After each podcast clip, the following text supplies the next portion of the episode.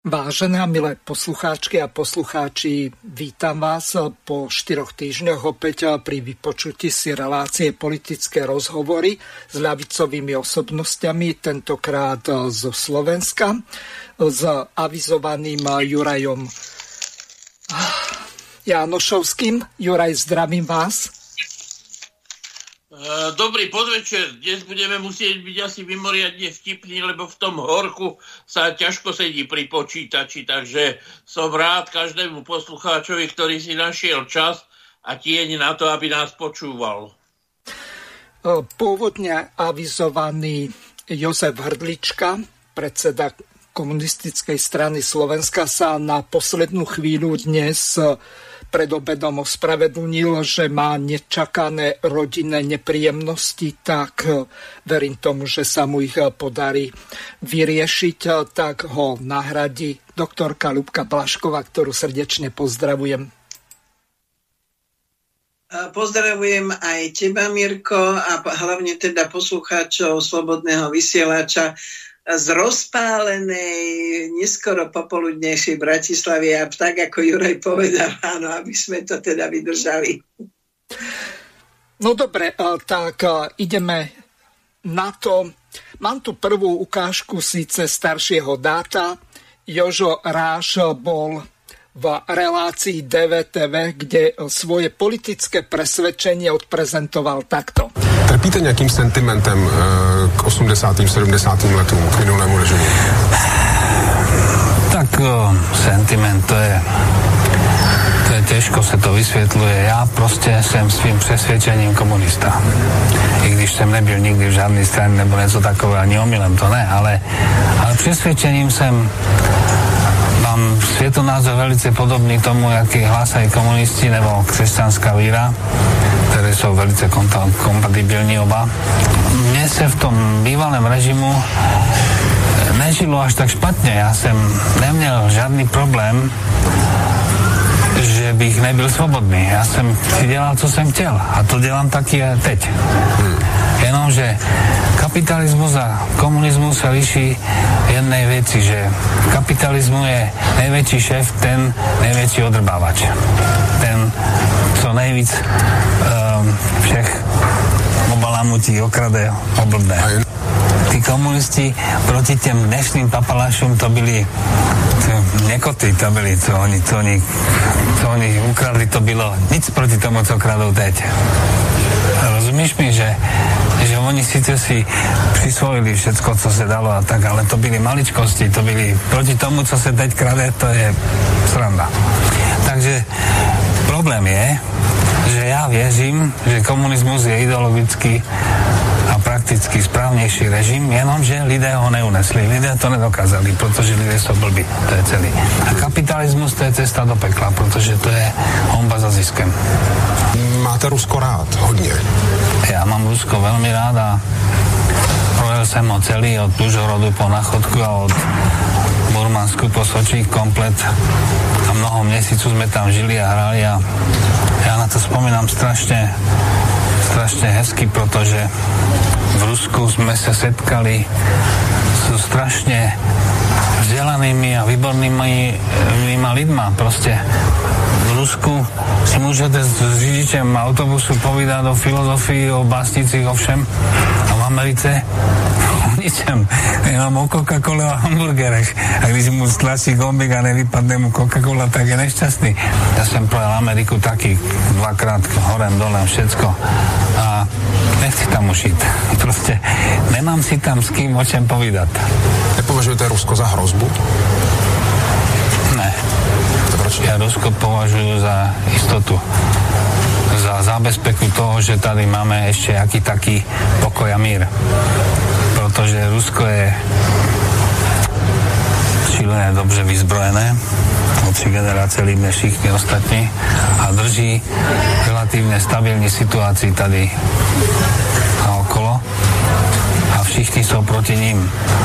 Ale naštěstí Rusové teda jsou velice silní, takže zatím to drží a, a Čína v pozadí číha, čeká taky. No a se bojím Ameriky, Rusov ne. Tak sme si síce v češtine vypočuli Joža Ráža v DVTV. Teraz ma zaujíma, začnem dámov Ľubkou Blaškovou. Ako ty sa za odstupom času dívaš na to, čo povedal Ráž? Pretože Rusko je síce šialene dobre vyzbrojené a udržiava mier, lenže keď si zapnete už pomedzi, pomaly aj nejakú interaktívnu chladničku, tak aj e, z tej už e, pomaly e, kričia, že Rusi sú agresori a že vedú vojnu okupačnú na území Ukrajiny. Míril sa Ráš? No, máme ho zlodej kričí chyťte zlodeja, alebo už som to niekde nedávno niekomu písala a hovorila, že tá druhá strana, lebo ja som na strane Ráža, presne sa podpisujem pod všetko, čo povedal, ako môj otec nebohý ma vždy učil, že funguje, veľmi dobre funguje. Gebelsovská propaganda, stokrát opakovaná lož sa stáva pravdou. A vidíme, že aj západné médiá, naše médiá už tiež v podstate presne pracujú podľa tejto formuly stokrát opakovaná lož sa stáva pravdou. Uh, Jožo má absolútnu pravdu, uh, veď sme žili v tom uh, systéme, ako zasa, čo si budeme uh, tu na navrávať. Mne, keď niekto hovorí, jak sa má zle v systéme, v socializme, uh, tak niekedy mám pocit, a sa ho pýtam, že a ja som kde vtedy žila, lebo také som niečo nezažila, o čom ty rozprávaš. Uh, a v podstate sme boli obyčajná uh, rodina, komunistická rodina, musím podotknúť. Obidvaja moji rodičia boli v komunistickej strane a boli komunisti. Podotýkam komunisti, nie straníci. Uh, to ja veľmi rozlišujem a na to si veľmi potrpím. Ja sama som študovala v Sovietskom zväze v 70. rokoch takže viem, o čom hovorím a Jožo má presne pravdu, lebo to sa vám v Amerike, to, čo sa vám v Rusku stane, proste nemôžete zažiť, že tam hoci koho, presne aj ako povedal šoféra v taxíku, uh, upratovačky, toho, toho proste budú vám recitovať básne, e, môžete si s nimi podiskutovať o politike, o poezii, o literatúre, o kultúre, čo len chcete. A som to už, myslím, hovorila, nie som si istá, či aj nie náhodou tu. E, v Rusku, keby som ostala niekde proste v strede ničoho, tak vie, viem, že keď zaklopem na prvé dvere, tak mi otvoria nakrmia ma, napoja ma, uložia ma a ešte sa so mnou aj porozprávajú na hociakú tému, môžeme si podiskutovať. Moje spomienky napríklad na život v internáte sú o tom, že sme celé večery e, debatovali o všetkom možnom, o čom sa len debatovať dalo proste. A ja stále, keď ja počujem niekoho, ako rozpráva, ako bol neslobodný, ako tu nemohol nič povedať, tak ja si vždy spomeniem na ministerstvo kultúry, kde som jeden čas pracovala, dva, dokonca dvakrát. A jak sa na chodbách vždy boli hľúčiky, každý každého ohovaral, diskutoval, proste sa debatovalo. Dneska chodte na akékoľvek ministerstvo, žiaden hľúčik na chodbe nenájdete. Um, pre mňa je to signál, že asi tá sloboda už není taká veľká, ako bola predtým, že už si ľudia proste dávajú veľký pozor, s kým hovoria, kde hovoria a o čom hovoria. Takže e, e, keď ešte raz niekto povie, že bol neslobodný za socializmu, tak sa ho znovu opýtam, v čom bola tá nesloboda za socializmu. V tom, že nemohli cestovať, to je ich interpretácia, že nemohli cestovať. Viete, v Amerike, kto nemá peniaze, ja som bola v Amerike a dosť dlho, keď nemá peniaze, tak jeho ani len nenapadne, že teda, že mal by niekam cestovať. Bohužiaľ musím to vytknúť komunistom, že naučili socialistických ľudí, že majú na všetko právo. No nie, nemajú na všetko právo a dneska to platí dvojnásobne, e, že máš právo len keď si zaslúžiš a keď proste si zarobíš na to.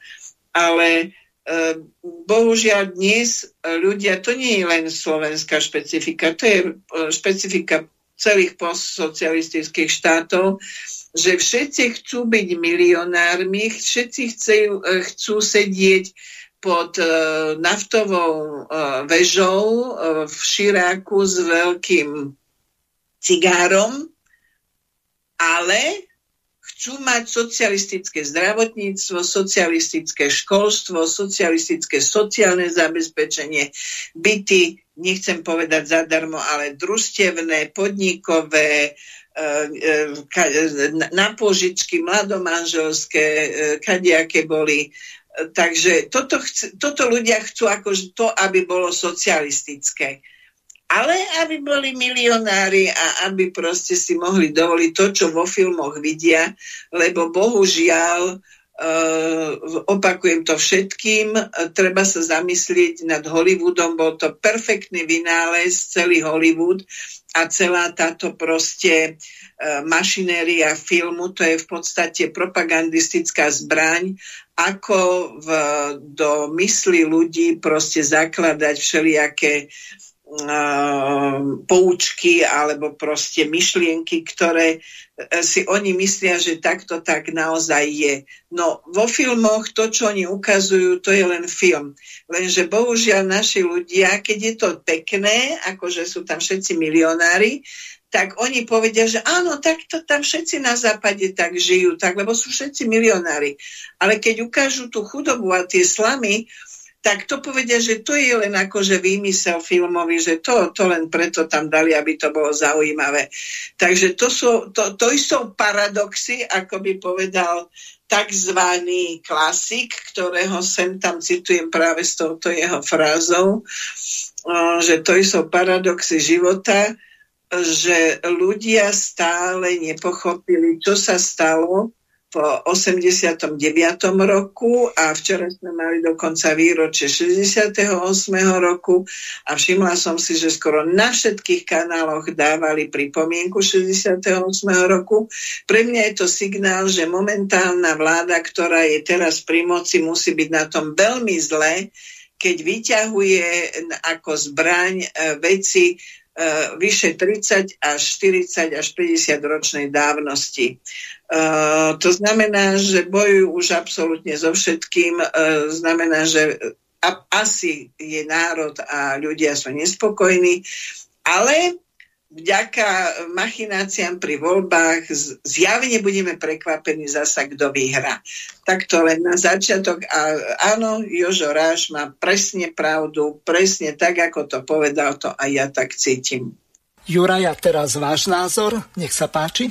No, je to veľmi široká téma. E, v zásade sa pripájam k tomu, čo tu zaznelo, jak od e, Joža Ráža, tak od e, Lubice Blaškovej.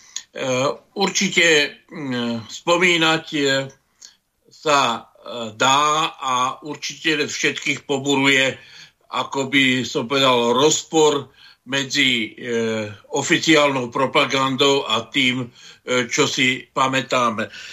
Mňa pri tej rastúcej oficiálnej averzii proti Rusku a tej situácii na východ od nás irituje najmä to, že e, za americké záujmy bojujú ukrajinskí bojovníci s peniazmi Európskej únie. A to všetko sa deje medzi dvoma slovanskými národmi a nie je to jediný konflikt e, v tomto priestore a v tomto regióne. Počúvame, že Poliaci budujú najsilnejšiu európsku armádu a netaja sa ambíciou nahradiť, ako by sa dalo povedať, v strede slovanstva pozíciu, ktorú tradične historicky zastávajú Rusi. Ja nie som polnohospodár, ale kde si sa mi o uši obtrel uh, taký bonmot, že na Slovensku bolo do, vždy dobre, keď fúkal západný vietor a vládla východná politika. Ten západný vietor z pravidla prináša zrážky a tá východná politika znamená určitú stabilitu, tak jak to Eh, Jozef Ráš komentoval, je to určitým spôsobom záruka stability. Ja si myslím, že vo vojne je skutočne prvým, kto hynie pravda a veľmi ťažko dnes v propagande rozlíšiť, čo je e, hybridná vojna proti nepriateľovi a čo je skutočnosť, ale ak sa zabránilo e, rozširovaniu biologických laboratórií, ak dôsledkom vojny je, že najrychlejšie rozvíjajúcim sa ukrajinským odvetvím je prenájom e, ukrajinských e, jak to materníc. povedať sluš, slušne, materníc, uh, to, ak sa objavujú chýry o obchodovať s ľudskými orgánmi, no tak mrazí každého z nás. A ak sa to deje za našimi humnami, tak pochopiteľne každý z nás má obavy, aby sa to nerozšírilo k nám.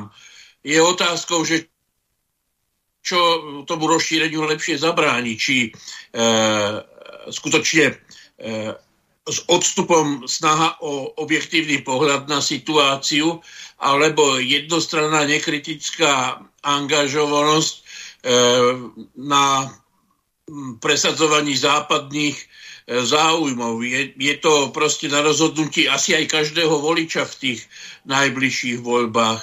Ja keď e, sa pozerám na tie voľby, tak už dávno, asi pred pol rokom som hovoril, že jedným z veľkých rizik je to, že či sa vôbec uskutočnia. Lebo stačí akýkoľvek e, incident, aby sa e, konflikt na Ukrajine rozhorel do e, nielen európskych, ale svetových rozberov a to môže byť zámienkou najprv na odloženie a potom na úplné zrušenie volieb, ale aj e, existujú podľa mňa oprávnené pochybnosti, ako to vlastne s voľbami e, bude, či budú objektívne, či budú spravodlivé, či budú férové. A mám obavy, že ak aj e, vyhrá súčasná opozícia, tak výsledkom bude jej buď krátke vládnutie, alebo dokonca uh, si myslím, že existuje aj odôvodnená obava, to, čo ja nazývam Ciprasov fenomén, že po voľbách aj táto opozícia z očí v oči e, vyhrážkam, ultimátam zo západu e, sklapne opätky a bude pokračovať v doterajšej politike. E, biedou a to, čo má do budúcnosti máta, je to, že za tých 30 rokov, jak spomínala Jozef Ráš, rozkradli v podstate celý e, socialistický majetok, ktorý zdedili, zadlžili štát a krajinu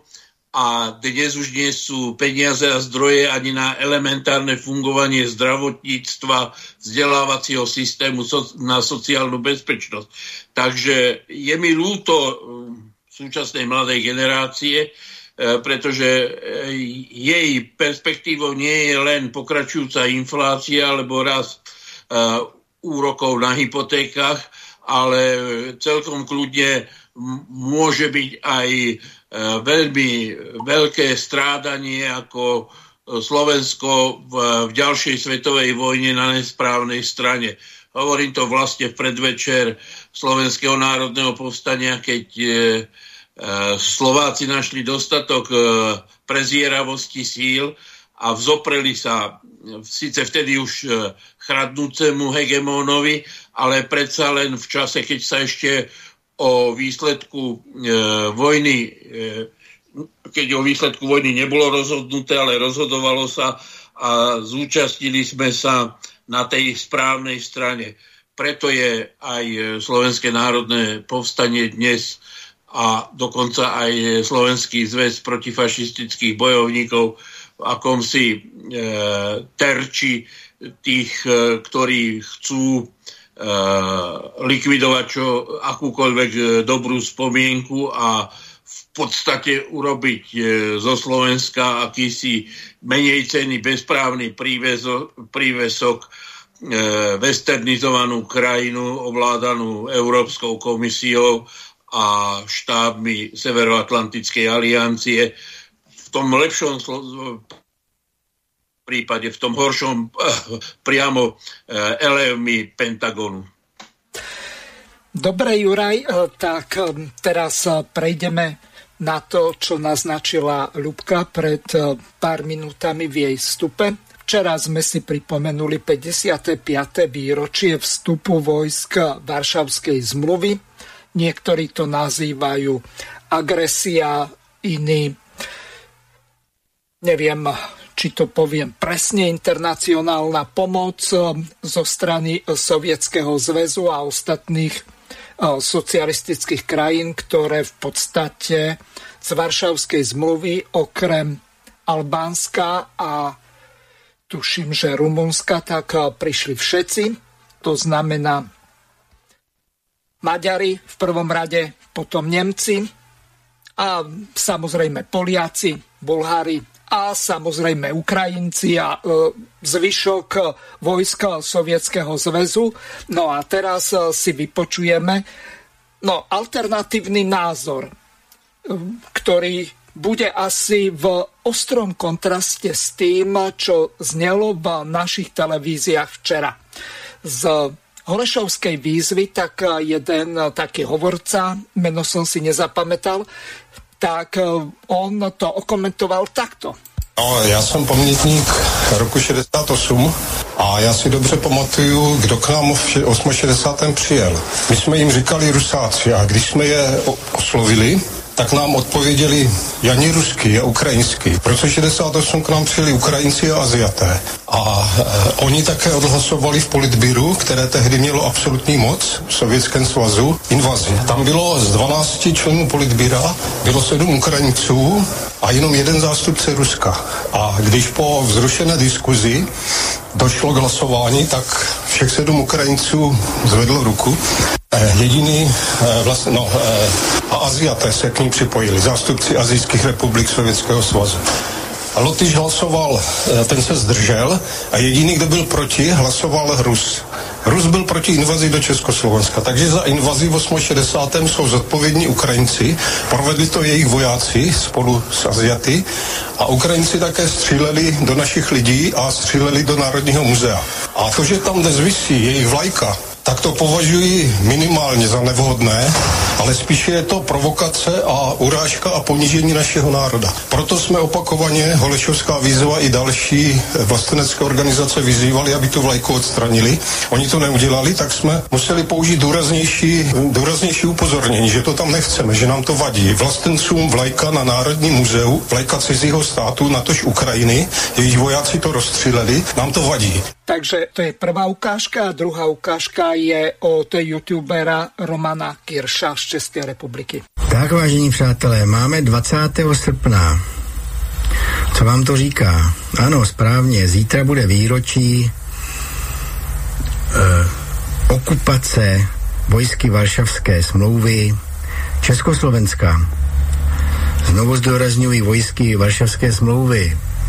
To znamená samozřejmě Sovětského svazu, Německé demokratické republiky, Maďarska Bulharska, Polska. Takže až vám pan premiér dneska bude zase někde vykládat, jak tady viděl on a jeho matka jenom ruské tanky, tak to není pravda. Tak já jsem prožil ty okupační srpnové dny v Praze.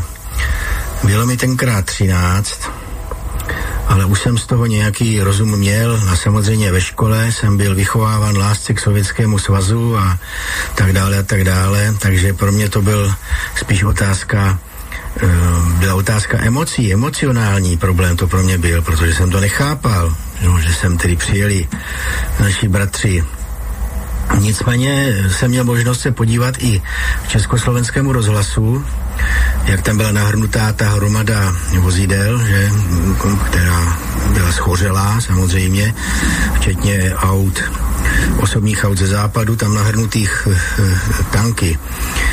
Tak eh, pan premiér Fiala tady viděl jenom ruské tanky, já jsem tady viděl spoustu ukrajinských tanků, dovolím si tvrdit, no protože to také měli ze svých posádek nejblíže, že jo? To je jednoduchá racionální úvaha. No a k těm zážitkům, podívejte se, tady po celé Praze jsem viděl už před tou okupací všude hesla Západ s námi, a po té okupaci, po tom 21. srpnu ještě více takových hesel. No, Západ s námi nešel, že jo. Západ totiž dobře věděl, co se chystá, ať mi nikdo nevykládá, že v Bílém domě neměli od Brežněva echo, co připravuje. A e, Západ tedy s námi nešel. No, On to totiž ten západ považoval za jakýsi vnitřní problém Sovětského svazu, neboť od Jalské konference v únoru 1945 bylo jasné, kam budeme patřit po válce my a Polsko a naše okolí. E, myslím si, nebo pamatuju si, že jednoznačně odsoudil tu okupaci jenom britský premiér, tehdejší Edward Heath. Ano a dále uvidíte video, kde vlastně tvrdí jeden z našich expertů, to, co si myslím také, tenkrát jsem zaslechl, že vlastně e, Západ nehnul prstem, Západ nám nepomohl, považoval to za vnitřní problém Sovětského svazu, že tohleto, a dokonce stáhnul Bundeswehr západněmecký svoje jednotky od našich hranic, aby nedošlo k náhodnému konfliktu mezi e, tedy armádami Varšavské smlouvy a Bundeswehrem. No a opäť Ľubka, ty si pamätničkou zrejme aj na tieto udalosti. Ako to vlastne vyzeralo v tom čase a ako ty si pamätáš na tieto dni po 21. auguste 1968? Um, je zaujímavé počúvať um, obidva tie príspevky. Uh, ten prvý bol taký celkom akože solidný, mal pravdu to, čo hovoril, aj keď to Rusáci oni do dnešného dňa Češi bratia Češi používajú. A ten druhý sa snažil byť tiež objektívny, ale uh, ja nie som historik a neviem, či ten dotyčný pán uh, uh, je historik čo to, čo rozprával, spomínal teda na ten 68. rok. Ale ja som nedávno robila pre e, internetový denník Iskra taký rozhovor a tam som to presne spomínala a dobre som si to naštudovala. A je to irónia osudu, sa musím smiať teda, že 68. rok bol pre Západ um, nechcem to teraz nazvať tragédiou, ale celý západ, vrátanie Ameriky sa búril proti kapitalizmu. Začalo to vo Francúzsku, kde študenti začali štrajkovať e, proti kapitalizmu, pridali sa k ním robotníci a v podstate celý e, ten 68. rok pre Západ bol protikapitalistický. Bol, e, sa tam ľudia konečne spametali a búrili sa proti kapitalizmu. A, a iróniou osudu je, že socialistické krajiny to poňali nejako úplne ináč a tu bojovali proti socializmu a za kapitalizmus, čo je absolútne nepochopiteľné, ale je to pochopiteľné z hľadiska, keď teraz človek uh, rozumie, akú moc majú médiá. A vždy, vždy si musím spomínať na Gustava Husáka na 14. zjazde, keď um, tam povedal, že médiá nám tu nebudú rozhodovať o tom, ako budeme žiť a čo budeme robiť. A v podstate vtedy viac menej zlikvidoval túto slobodu médií, ktorú potom nazývali, že bola cenzúra. Uh, pre všetkých, kto si to stále myslí, že tu bola cenzúra, tak aby si pozreli západnú cenzúru. Tam sa to nevolá cenzúra, tam sa to volá samokontrola uh, a politická korektnosť. Takže to je v podstate jedno a to isté. Uh, len zaujímavé, proste vždy sa musím smiať, ako sa to všetko dá dvoma spôsobmi vysvetľovať a povedať. A samozrejme ľudia nechcem sa teraz vyjadrovať, e, proste sú náchylní, náchylní uveriť takým akože to slovo tiež nemám rada blábolom, ale jedno také dobré židovské porekadlo hovorí, že čím primitívnejšia lož, tým je priateľnejšia. Takže e, to dávam akože na vyzbrojenie všetkým, ktorí počúvajú všelijaké tieto lži a uh, áno, uh, 68. rok si pamätám, ja som vtedy bola na východnom Slovensku u babky, cez nás tie tanky išli po hlavnej ulici, my sme ich vítali, uh, lebo sme si s filmov, predsa sme vyrastali na vo, vo, vo, vojnových filmoch, tak sme im mávali, kývali sme vojačikom a E, zaujímavé, to som si vtedy neuvedomovala a zúčastnila som sa, lebo veď som presne tak, ako ten pán mala nejakých tých 13 rokov. Momentálne, a nech mi nikto nepovie, že to nebolo organizované, ako neuverím nikomu, že to bolo niečo spontánne, Večer už bola sviečková akože manifestácia, pochod, sviečkový pochod okolo malého mestečka, v ktorom sme boli na prázdninách. A, ako, takto to fungovalo a naozaj boli to dobre všetci, obidvaja títo v príspechu povedali, boli to vojska Varšavskej zmluvy, ktorej sme súčasťou boli aj my, čiže bola to in, presne tak internacionálna pomoc a ja do dnešného dňa som vďačná tejto internacionálnej pomoci, že nám predložili, hlavne teda mne moje detstvo, mladosť, študijné roky a prvé začiatky pracovné e, úspechy, lebo keby nebolo vtedy toho vstupu a presne dobre povedal, že vojska Bundeswehru čakali už na hraniciach, e, aby vstúpili sem do Československa, a aby to tu proste pekne ako spravili tak, ako to teraz vlastne v 89. urobili, síce nie s vojskami, ale propagandou a inými a, a poradcami všetkými možnými, ktorí zrazu obsadili všetky ministerstva, na všetkých ministerstvách boli americkí poradcovia. Keby to boli Rusi robili, tak e, všetci by sa tu boli zbláznili, ale dobre, veď to už je zasa všetko na diskusiu.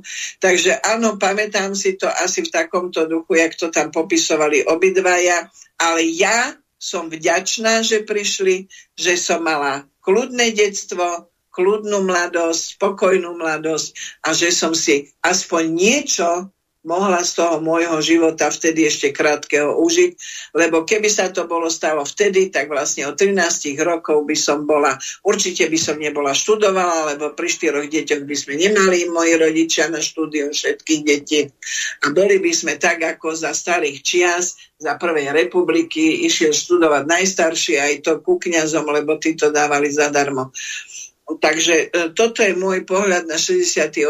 rok a ešte raz poviem, všetci, kto teraz to spomínajú, to je len e, vizitka toho, že nemajú už iné zbranie a nevedia, ako by proste ešte bojovali proti, e, proti západným a proti kapitalistickým náladám ľudu. No dobre, vďaka Ľubka. Juraj, ako vy spomínate na rok 1968 koľko ste mali vtedy rokov a či si pamätáte, ako to vlastne vyzeralo ako očitý osobný svedok tohto obdobia.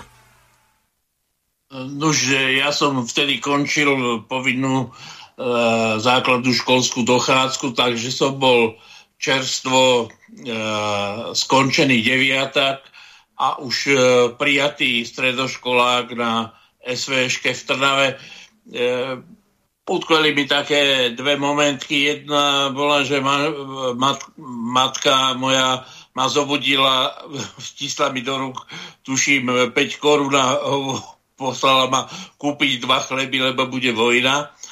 A to, že e, sme išli o mesiac neskôr do školy, čo sa mi e, veľmi páčilo, pretože školský rok nezačal na e, Trnavskom gymnáziu SVŠke v septembri, ale až v októbri.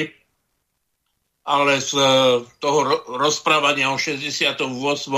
sa mi najviac zahovára to, aby sme nechali e, historikom aby identifikovali všetky skutočnosti a fakty.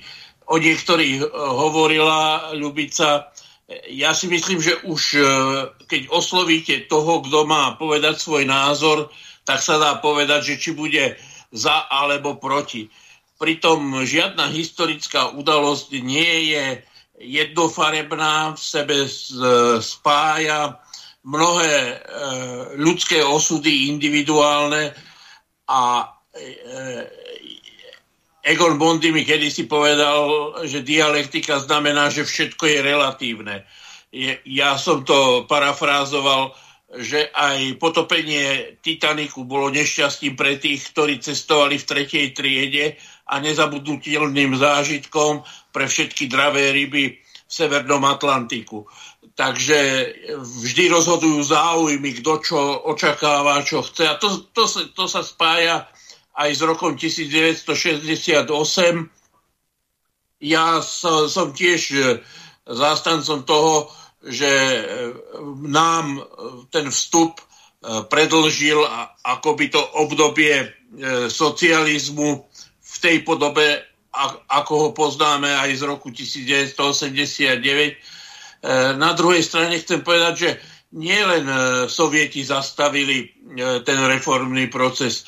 Ja si spomínam, ako v Prahe, keď bol Alexander Dubček e, vážnym kandidátom v roku 1989 na zvolenie za prezidenta, lebo Václava Havla vlastne nikto nepoznal a Alexander Dubček pár e, týždňov predtým preberal e, čestnú profesúru na Bolonskej, najstaršej, teda Európskej univerzite, na Bolonskej univerzite a Pavel Tigrid ho poslal do druhého radu mlč a e, dal slovo Havlovi.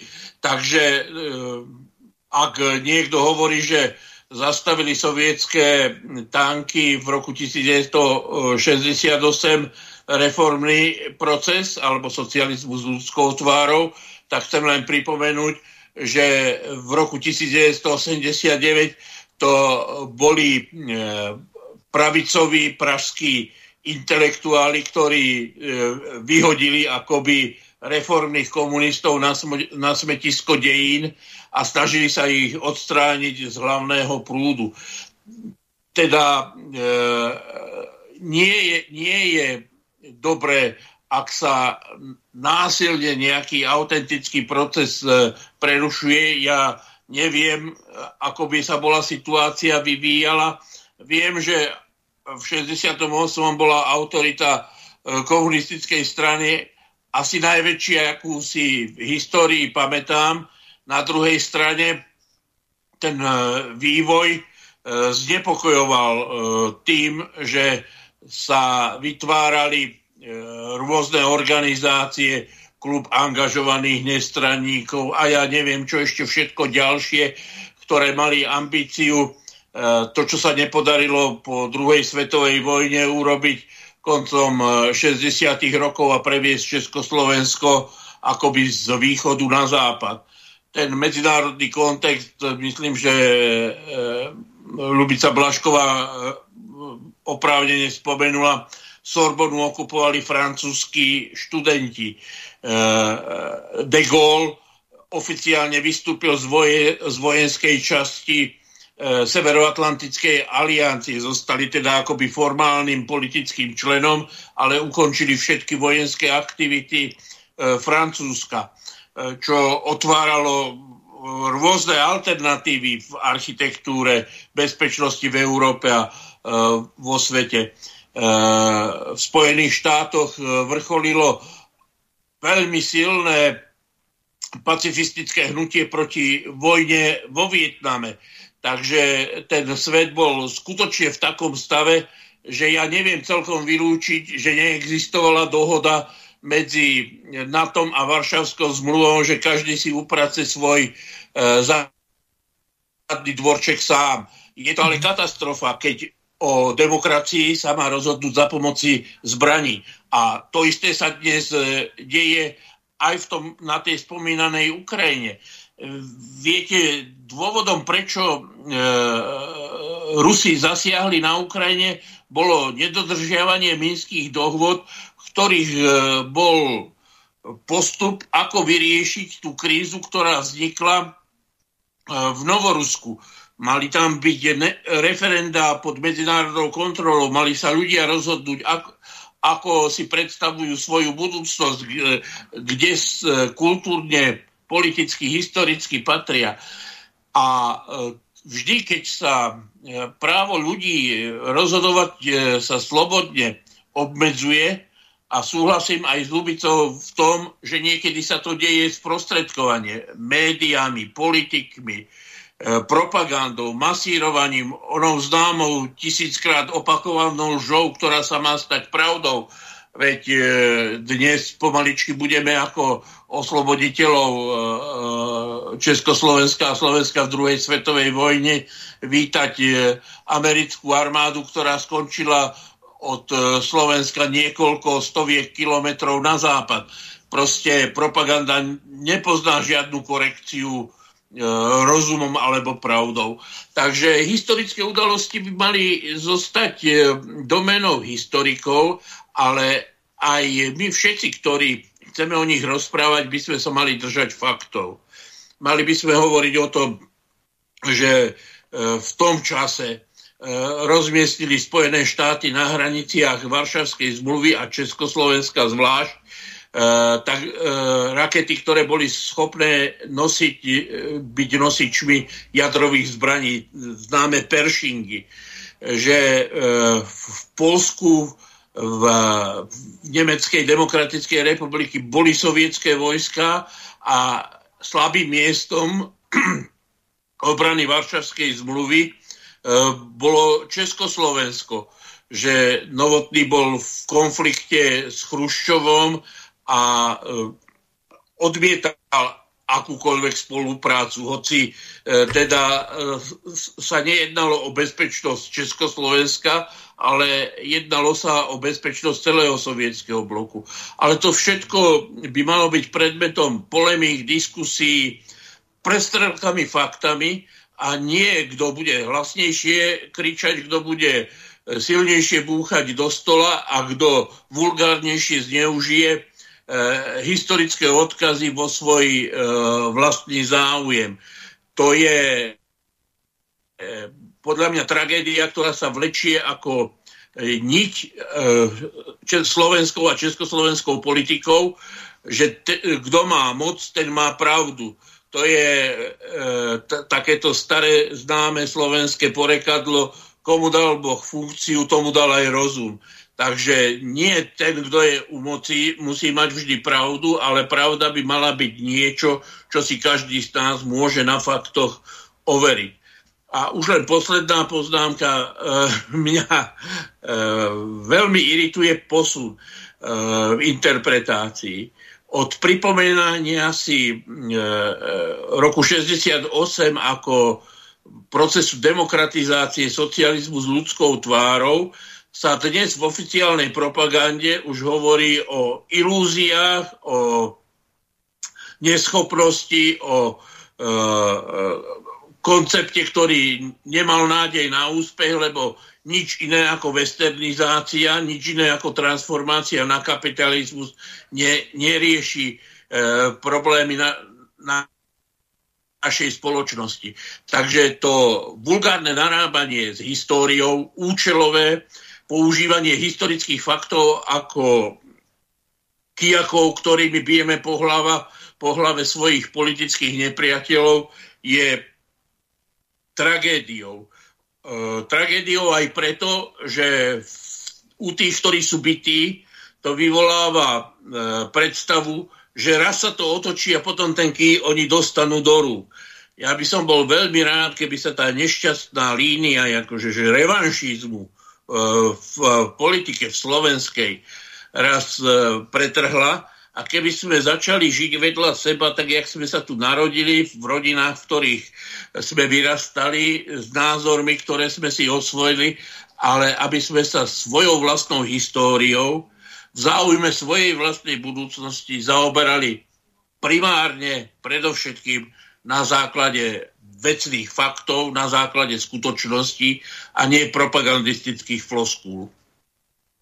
No, pripomeniem ešte jeden dosť dôležitý fakt alebo nejakú takú analógiu, ktorá je medzi terajším Bieloruskom a Ruskou federáciou.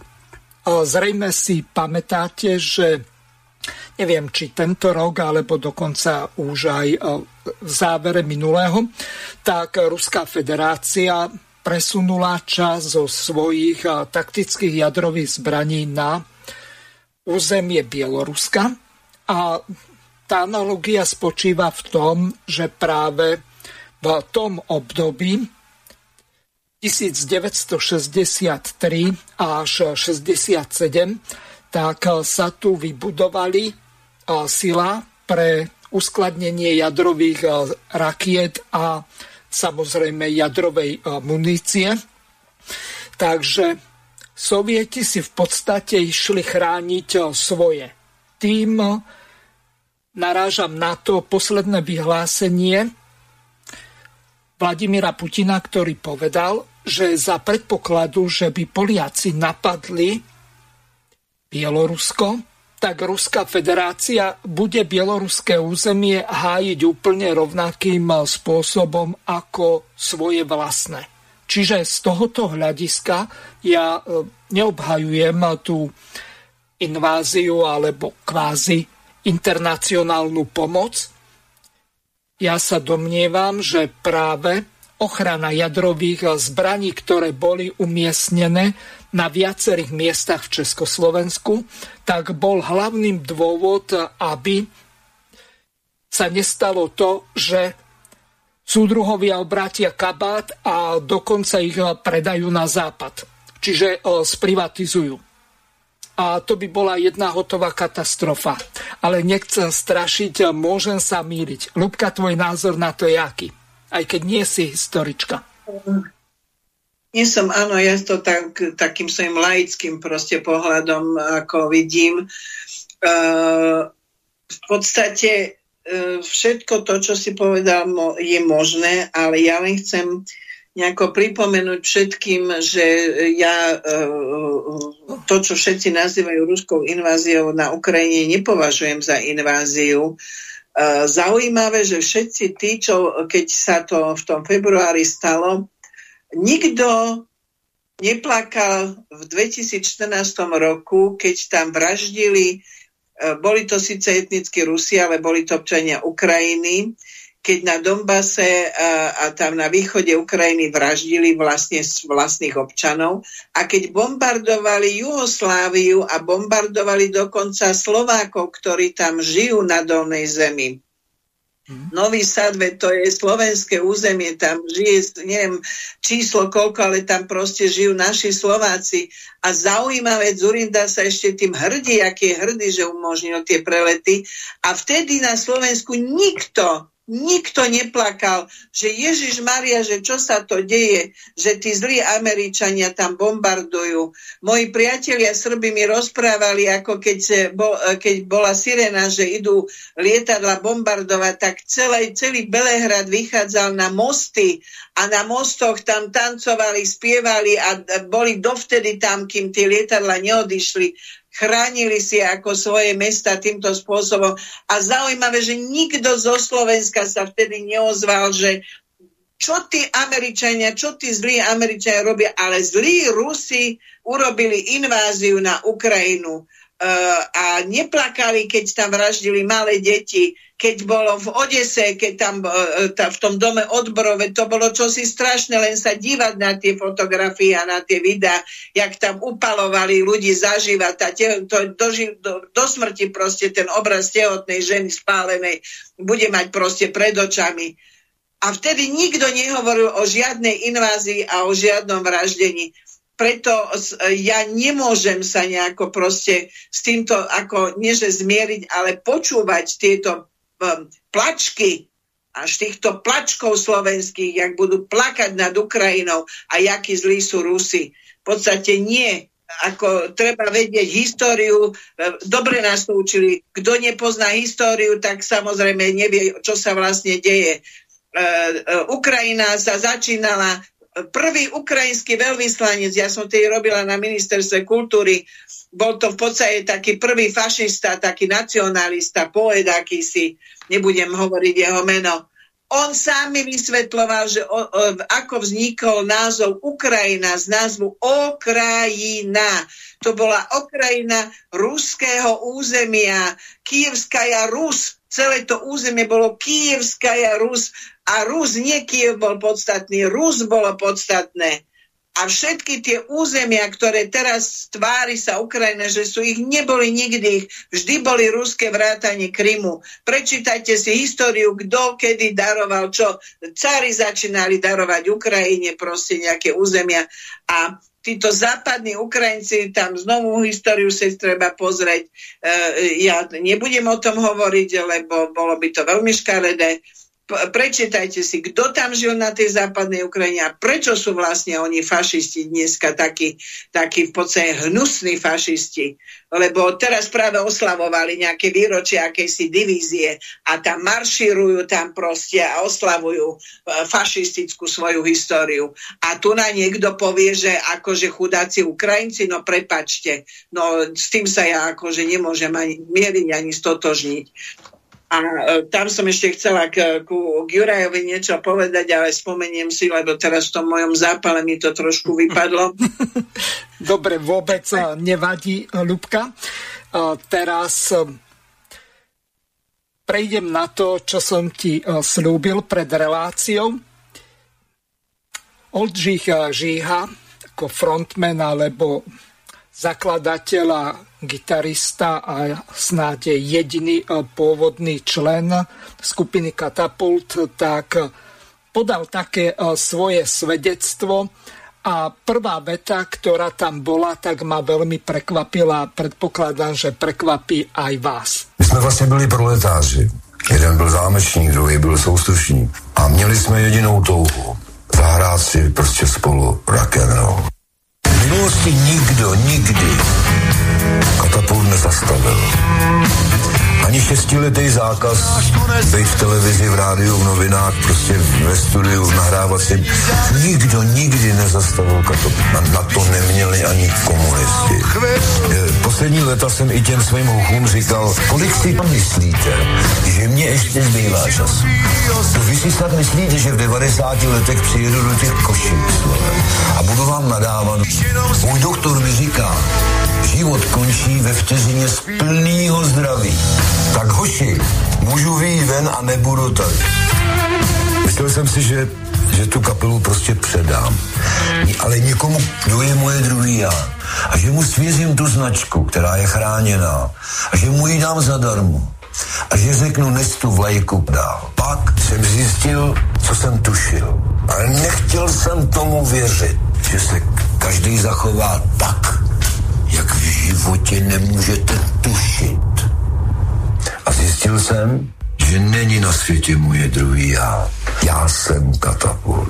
Já nehraju s katapultem. Já jsem katapult. 24 hodin denně.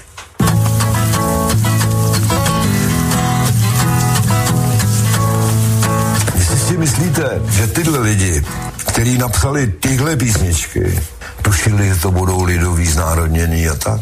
A že jich je. Je s notama. Každý má nějaký dědice. Každý, každý může prostě žádat nějaký peníze. Dovedete si představit v tomhle konzumním světě peněz, že je někdo na světě, který vám řekne, tohle je největší odměna. A se potom bude jednou vojín XY. A teraz vojín XY, tak zahráme si tuto skladbu ospalá vrátnice a na polici poslední dva klíče. Skleněné vitrínce se smutně krčí pro turisty kýče. Vrzavé schodiště, ošlapané snad miliony kroků. Kráčíte nejistě, vnímáš jen křivku jejich boků manželský postele a vycházková uniforma v skříni. Zelená košile, ty zatím dumáš o svatební síni. Hodinky na ruce, které tvůj čas tak neúprosně měří. Kdy sáhneš po klice těch oprýskaných hotelových dveří. Kdy vstaneš z postele, a městem v předpisovém saku vůbec neveselé ji budeš doprovázet poslednímu vlaku, kdy ještě ucítíš naposled ve svých její teplé dlaně. Zašeptáš tiše, piš a její pusa bude chutnat slaně.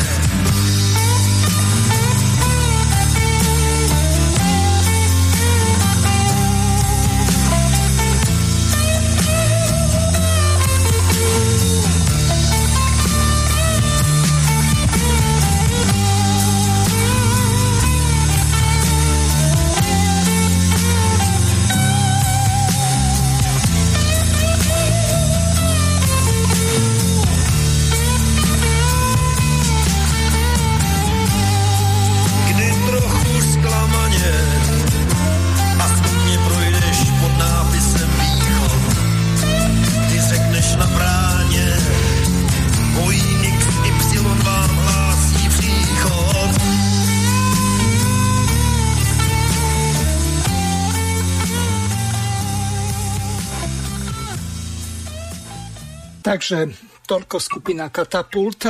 Juraj, ako vy si spomínate na vojenčinu, ale len tak eh, trošku eh, kratšie, aby sme neprekecali do konca relácie ten zostávajúci čas, ale skôr ako vám dám slovo, tak eh, pripomeniem našim poslucháčom, že telefónne číslo do štúdia je plus 421 910 473 440 môžete využiť eh, spárované aplikácie, to znamená Telegram, Signal, WhatsApp a môžete sa dovolať. A samozrejme, gmailová adresa je vám k dispozícii studio.bb.juh zavináč .com.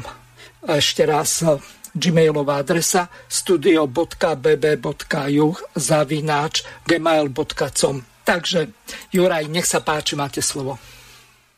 Ja začnem takou poznámočkou, Miroslav, nenahnevajte sa na mňa, ale chcem len uviesť na správnu mieru to s tými betonovými silami. E, Atomové hlavice na území Československa boli dovezené až po podpise medzivládnej dohody.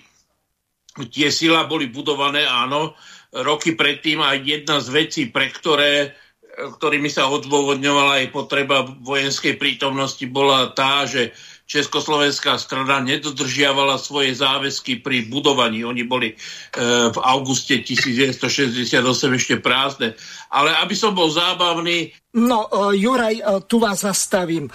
Uh, ja som videl dokumentárny film dokonca Michal Kocáb, frontman a klávesista praského výberu, tak on robil exkurziu po tých silách a hovoril, že aj s nejakým historikom, že kedy, čo tam bolo naskladnené Takže ja sa s vami nesporím, môžete mať pravdu, alebo Kocáb zavázal aj s tými ľuďmi, ale podľa toho, čo hovoril Kocáb a ten historik, tak už pred rokom 1968 tu tie rakety boli. Nech sa páči, pokračujte. Určite, akože, ale sám teda zdroj, ktorý ste identifikoval, Kocáb, jemu by som neveril ani nos medzi očami. Nie je to ešte, že bude hovoriť údaje, ktoré by zodpovedali pravde. E, myslím, že to sa dá na obidvoch stranách, totiž tie e, raketové sila sú sledované e, obidvoma stranami a je to presne identifikované. Ale pýtal ste sa ma na vojnu, už ja som mal to šťastie, že ako stavebný inžinier som bol na rok ak- aktivizovaní v stavebno-technických vojskách Československej ľudovej armády a chcem povedať, že to boli jednotky, ktoré e, pokračovali v tradícii Koho? Uh, PTPákov? ťaž, ťažko známych, áno, jednotiek PTP, takže aj to zloženie bolo skutočne pitoreskné. Ja len spomeniem, že našim provianťákom bol, dodnes si pamätám to meno, major Esterka, ktorý kvalitu varenej stravy pre vojakov skúmal tak, že si stal pred vojenskú jedáleň a tam, čo vojaci vysýpávali zbytky, tak on si rukou naberal to, čo tam zostalo a podľa toho eh, ohodnocoval svoje, svoju proviantnú jednotku.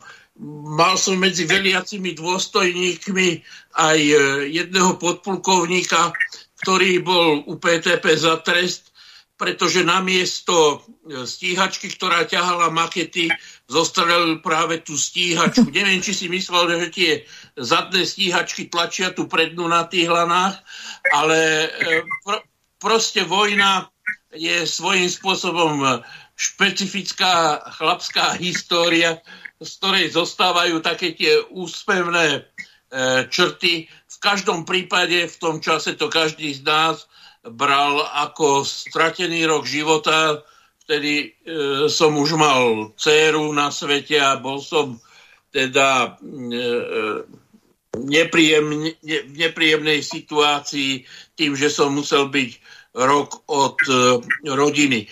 Takže dnes už sa pozerám na to trochu inak a e, ona predstava občianstva, že občianstvo sú len práva a nároky, je podľa mňa v príkrom rozpore to, čo občianstvo znamená. Občianstvo skutočne znamená aj byť schopný e, brániť svoju komunitu, svoju vlasti, svoju republiku. A dnes, e, ak by ste sa rozprávali s mladými ľuďmi, tak e, vám e, vedia presne vymenovať, aké majú práva, aké majú nároky ale e, že by preberali s občianstvom e, nejaké záväzky, nejaké povinnosti. Veď e, áno, existenčné dôvody mnohých nutia ísť hľadať prácu do zahraničia. Jeden, jeden čas vyše 400 tisíc Slovákov pracovalo v zahraničí. Ale okrem toho sú tu aj také tie utilitárne, oportúnne záujmy, kde sú väčšie a lepšie platy, tam pôjdeme a všetko ostatné, akože že zem otcov, tradície, histórie, história, kultúra, to je nejaká vetež, ktorú prehádžeme len po smrti svojich predkov a snažíme sa ju rozpredať po antikvariátoch a bazároch. E, takže mení sa vôbec tá kultúra. Ja som pred rokmi napísal takú esej TN alebo s krížkom e, po funuse, že Slovensko tou privatizáciou, stratou suverenity vlastne de facto zaniklo a že dnes prebieha už len proces zániku de jure lebo na to, kto bude e, prezidentom v tomto štáte, má väčší vplyv oplotená ambasáda na Hviezdoslavovom námestí. O tom, aká vláda to bude, tak má väčší, majú väčší vplyv e, médiá a televízie, ktoré sú v zahraničných rukách. O tom, kde sa čo postaví, e, rozhodujú kompradory, kolaboranti, ktorí sú ochotní za bakšik a korupčný peniaz odsúhlasiť e, akúkoľvek fabriku na, akúkoľ, na akejkoľvek úrodnej pôde. A tých príkladov je strašne veľa. Takže to, čo má hrozí, ako, e, to, čo má mrzí ako bývalého vojaka Československej ľudovej armády, je, že dnes už nie čo brániť. E, mladí ľudia nemajú svoju vlast, nemajú svoju republiku, nemajú svoju budúcnosť a ani ju nespájajú s týmto, jak oni hovoria, kúskom zeme alebo touto krajinou, ako hovoria naši kolaboranti. Takže dožil som sa na staré kolena veľmi tragického obrazu reality a je mi skutočne úprimne ľúto, že národ, ktorý tu vydržal maďarské nájazdy, tatárske, turecké, e, vládu Habsburgov, dokonca Apolnyho školské zákony, uhorské drancovanie, nemeckú okupáciu, že zaniká začiatkom tretieho tisícročia a zostanú po nás možná pár e, krojov v nejakých e, muzeálnych depozitoch a možná zmienka v nejakých e, starých letopisoch. Je to, je to tragédia, ale aj zodpovednosť e, súčasnej mladej generácie a ne, nevrhám na nich e, 100% zodpovednosť, lebo je to zodpovednosť ich rodičov, ktorí im takúto budúcnosť pripravili. A to, že si nemysleli, že to takto zle so Slovenskom dopadne, im môže možná poskytovať alibi, ale určite nie ospravedlnenie.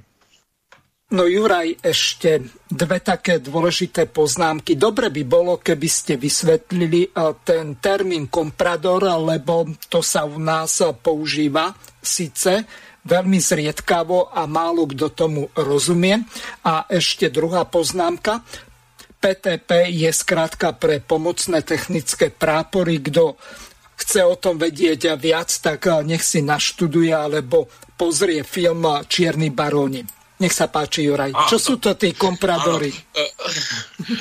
No, do PTP jednotiek nastupovali v 50. rokoch e, politicky nespolahliví bránci, často aj poslucháči bohosloveckých fakult a rôzne v úvodzovkách podozrivé živly. Takže boli to jednotky, ktoré nedostávali zbranie, ale iba lopaty a krompáče, zjednodušene povedané. A vetra na chovanie e, svíň. a ko- kompradory e, je historická e, skupina ľudí, ktorí boli najmä teda pri okupácii Číny Britmi, fungovali ako sprostredkovateľia medzi zahraničnými okupantami a domácou komunitou. Takže boli to tí, ktorí predávali e, britské opium do Číny a naopak z Číny ťaž, e, platili za to striebrom a ďalšími komoditami, ktoré e, Briti žiadali. Takže komprador je vlastne sprostredkovateľská buržoázia, to sú tí mandaríni, ktorí žijú z toho, že predávajú vlastný národ cudzím kolonistom. Takže ak e, sa dnes hovorí o tých ponovembrových elitách, že sú kompradory, tak sú to v podstate akože obchodníci, ktorí predávajú e, svoju vlast e, za veľmi nízky peniaz zahraničným okupantom. Viete, my dnes tu na Slovensku nevlastníme už ani e, kaskádu vodných elektrární, ani vodovodné e, siete, ani rozvodné siete ele, elektrické. E, my sme tu v podstate bezprávni nájomníci, ktorých môžu kedykoľvek vyhnať. A stane sa to, keď budú vedieť doviesť dostatok rumúnskych, bulharských, neviem akých ešte manuálnych robotníkov a montérov pre korejských alebo britských manažérov, ktorí potrebujú lacnú pracovnú silu a vonkoncom ich e, perspektíva alebo záujmy Slovenska nezaujímajú. Takže kompradory sú tí naši kolaboranti posledných 30 rokov. No krásne ste to vysvetlili.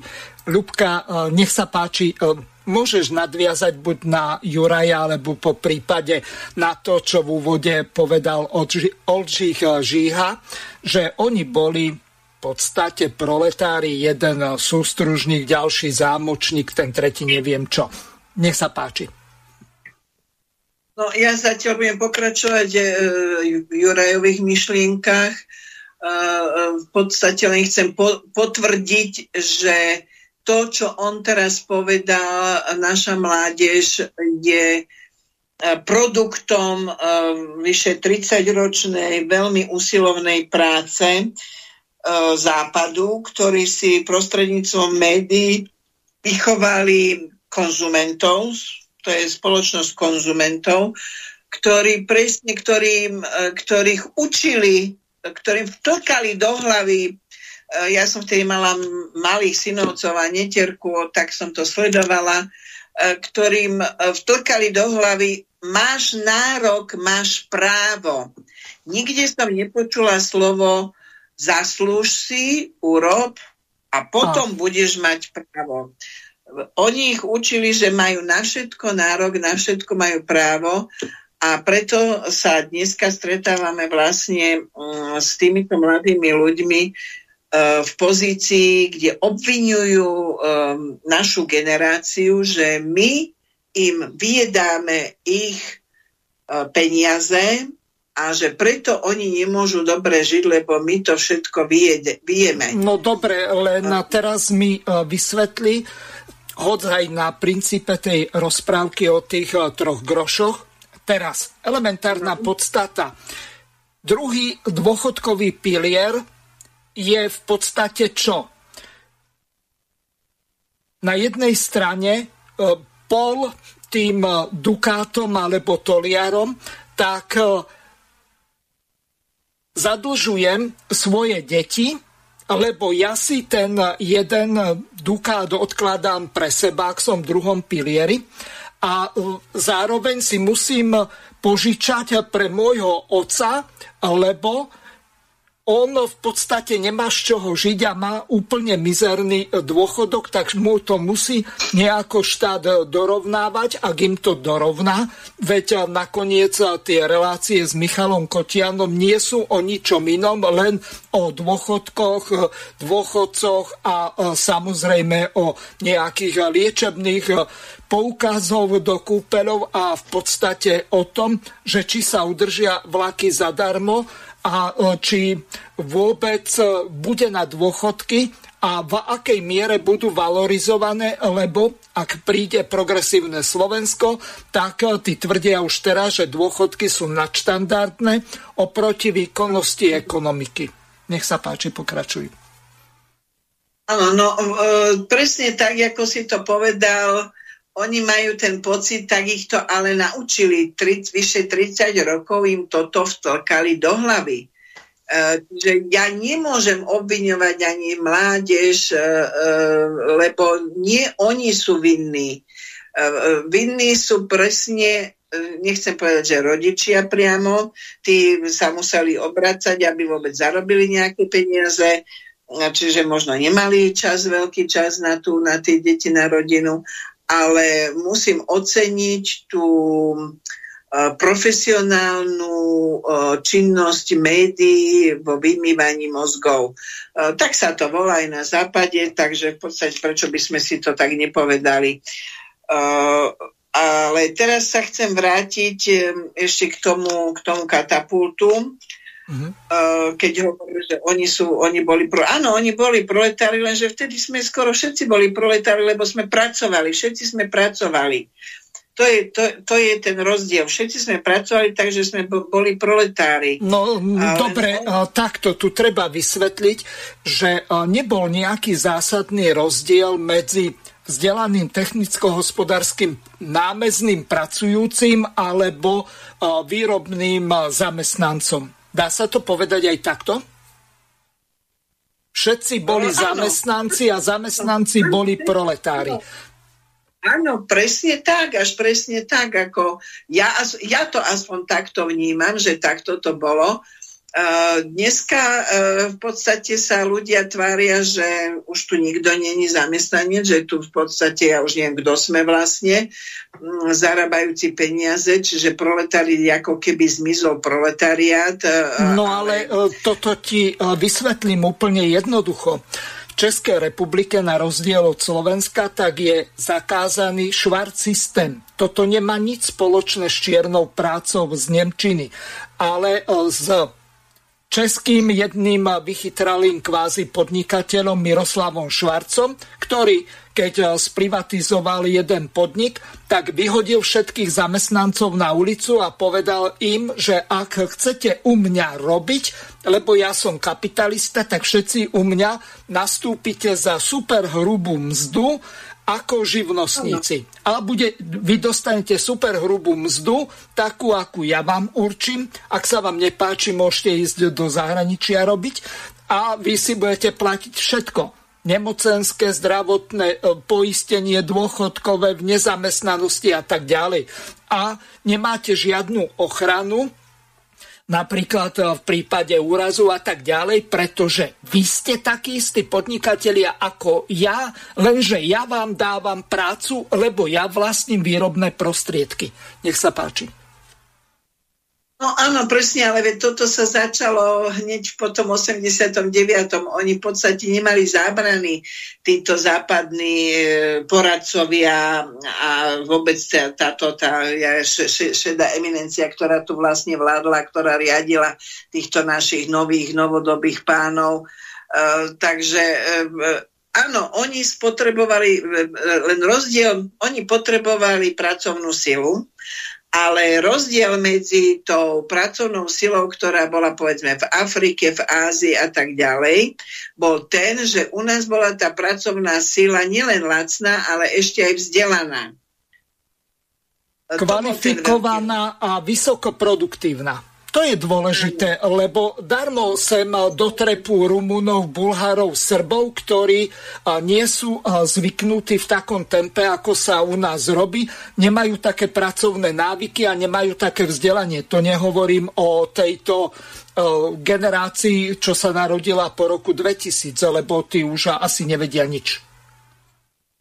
No áno, a to bol vlastne ten, ten najväčší rozdiel, prečo potrebovali z východného bloku novodobých otrokov, budem to nazývať pravým menom, lebo sme v podstate otroci, novodobí otroci, len my sme vzdelaní otroci ktorých oni nemusia vkladať ako do nich žiadne vzdelanie, žiadne tréningy alebo čo. Proste hotový, ho, hotových otrokov dostali, ktorých môžu proste pracovať. Uh, ja nikdy nezabudnem, keď moji kolegovia, keď som pracovala, teda učila na Vysokej škole ekonomickej a dosť veľa ľudí odtiaľ povyhadzovali a uh, oni síce sa akože zamestnali, e, čo, to bola nejaká banka Bože Rakúska, to bola čiaka, tam pri Dunaji, tam v podstate vtedy sídlila, neviem si teraz spomenúť na to meno. A uh, to boli všetko vysokoškolskí učitelia a prišiel tam ich riaditeľ, kto ich riadil, bol človek, ktorý bol absolútne nevzdelaný, absolútne nevzdelaný. Tým ja teraz nepodceňujem vzdelanie, že keď mal strednú školu alebo čo, ale on bol teda akože e, nevzdelaný, čo je strašné, aby takéhoto tupého človeka dali za riaditeľa banky. A dokonca tam, tam, teraz mi je to také možno komické, ale vtedy mi to nebolo komické, on bol tak vulgárny a taký hulvať, že on ich kopal do zadku tam, normálne im nadával, uražal ich, fyzicky hovorím, on ich kopal do zadku, normálne to, čo hovorím, to není vymysel, to hovorím ako zo, čo mi oni rozprávali, ako ich tam ponižovali. Takže e, títo ľudia si určite akože e, prežili svoj prvý kapitalizmus, e, ale e, znovu sa vrátim k tomu katapultu. E, keď hovoril o tom, jak e, v podstate oni boli proletári, ak boli ešte aj zakázaní, len treba všetkým, všetkým pripomenúť a Juraj mi nedá ako alebo mi dá zapravdu, alebo mi nedá oklamať, že za socializmu všetky tieto skupiny dostávali k dispozícii nástroje zadarmo. No moment, to keby si počula Joža Ráža, tak ten hovoril a takisto aj Žíha, že prvé ich začiatky boli také, že tí, ktorí mali nejaké elektrotechnické priemyslovky, tak si pajkovali aparatúru a vyrábali, ak mali možnosť. A potom chodili, e, keď už e, sa kus naučili hrať, tak chodili hrávať e, po nejakých baroch alebo zábavách alebo svadbách, aby si oni zarobili na tú aparatúru. Keď chceli lepšiu, tak museli si Ale... urobiť prehrávky v koncerte a potom si ísť na lepšiu aparatúru zarobiť niekde do Švedska, do Nemecka, do Rakúska alebo na nejakú výletnú loď žiadnom klube. Keby boli bývali v nejakom klube SZM, tak by to mali ako zadarmo, ako za v podstate by im to ten klub v podstate zapožičiaval. mám zo pár známych, ktorí takto fungovali a presne to potvrdili. Chodili po domoch kultúry hrávať, áno, zarábali si keď mi povie, že oni za koncert zarobili 400 korún, no ale doktor zarábal vtedy nejakých 1700 korún za mesiac. Mm. Takže e, také tie porovnania, nemám rada porovnania e, s terajšou dobou a s minulou dobou vo finančnom rozmere, lebo predsa to nemôžeme predsa porovnávať tieto veci. Takže e, oni, oni možno, že majú a zakázali, že boli zakázaní, no tak Víť, vieš, akože v Amerike by boli bývali tiež zakázaní, keby proti režimu akože spievali. Tam by im no len takto, Ľubka. Ja e, celý e, repertoár skupiny Katapult poznám a ja tam e, nevidím alebo nepočujem v tých textoch čo len nejaký náznak protestu proti režimu. No, nie, teraz ja nebudem o tomto polemizovať, lebo ja ich ja poznám názov, ale ako nebola som ich fanúšik, ale tým len znovu chcem povedať, že v Amerike nemusia nikomu nič zakazovať, proste nedostane nikde príležitosť a ani si nepiskne. Takže e, v podstate toto, že u nás boli zakázaní, to je ako keď Lasica Satinský, furt boli zakázaní, len keď e, zapnem televízor, tak všade sú. Tak ja neviem, ako boli zakázaní, keď všade hrajú proste. Tak e, to je, to je na Margo len teda tejto, tejto uh, katapultu tohoto. Mm, dobre, ideme na ďalšiu dôležitú tému, lebo nám uteka veľmi rýchlo čas. V českej televízii bola jedna brutálna hádka ohľadom zdravotníctva. Bol tam prezident komory lekárov, potom bol prezident na ochranu pacientov, ak si dobre tie funkcie pamätám, a potom bol tam jeden docent z vysokej školy, ktorý učí na lekárskej fakulte je to z Českej republiky, ale to, čo sa deje na Slovensku, tak to je ako cez kopírak. Pane Drimle, uh, vy jste uh, býval senátor. Znáte to, tedy ten pohled z hlediska uh, politika. To, co tady všichni jste řekli, na jedné věci jste se shodli. Není tam dost peněz. Přitom je nám opakováno, pan ministr tady opakoval, peněz je dost, do zdravotnictví jde peněz dost. Tedy ptám se, kde je ten zásadní problém? Pokud chcete mít úspěch, tak musíte mít organizaci a musíte mít finance. A musíte si říct jasně, co chcete, konkretizovat jasný a dostupný cíl. To jsou zásady ekonomiky. Pokud toto někdo nedokáže, a bohužel jsme viděli na těch předchozích ministrech zdravotnictví a ten, tato situace, která je a musíme lidem říct, že bude ještě hůř, jak to bude vypadat, až bude hůř? Bude hůř asi v tom smyslu, že bude skutečně ta selektivní péče, nebude se dodržovat zákon a nebude se dodržovat ústava a prostě e, bude, bude jenom pro někoho. A bude možná to tak vypadat, jako to začíná ve stomatologii, kde si určují ceny od tisíců až po sta tisíce. Myslím si, že e, ministerstvo financí, když kontroluje benzinky, tak by taky mělo kontrolovat tu, tu marži i u, těch, i u těch zubařů.